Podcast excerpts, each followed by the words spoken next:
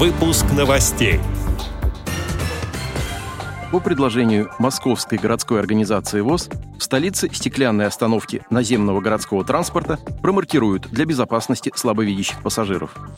Состоялось заседание рабочей группы по доступности культуры комиссии при президенте России по делам инвалидов. Международный день белой трости отмечается во многих странах мира 15 октября. Теперь об этом подробнее. В студии Антон Агишев. Здравствуйте.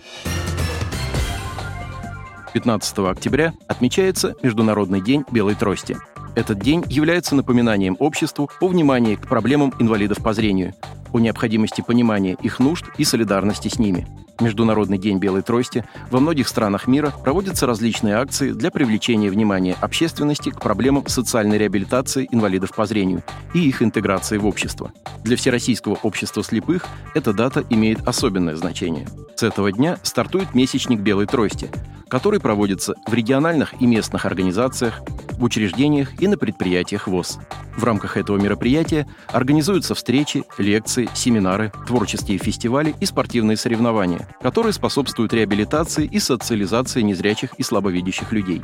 Отметим, что в мире более 40 миллионов человек являются незрячими, а более 2 миллиардов живут с той или иной формой нарушения зрения. Большинство людей с нарушениями зрения входят в возрастную группу старше 50 лет.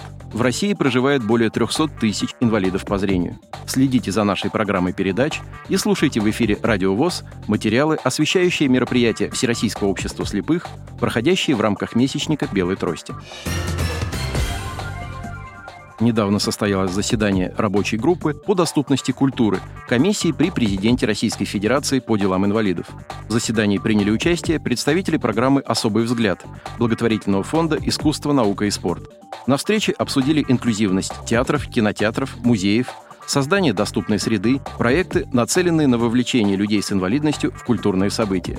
В частности, участники встречи поговорили о поддержке тифлокомментирования в театрах, цирках и кинотеатрах, о создании тактильных моделей памятников архитектуры и произведений искусства. На заседании было предложено законодательно закрепить требования о формировании доступности за учреждениями культуры. Предполагается, что они будут обязаны создавать доступные условия для посетителей с ограниченными возможностями здоровья.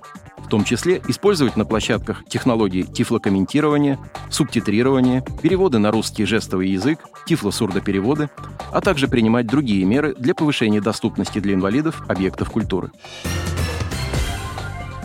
Московская городская организация ВОЗ неоднократно обращалась в Департамент транспорта города Москвы по вопросу необходимости размещения контрастной маркировки по краю прозрачного полотна боковой стенки остановок наземного городского пассажирского транспорта.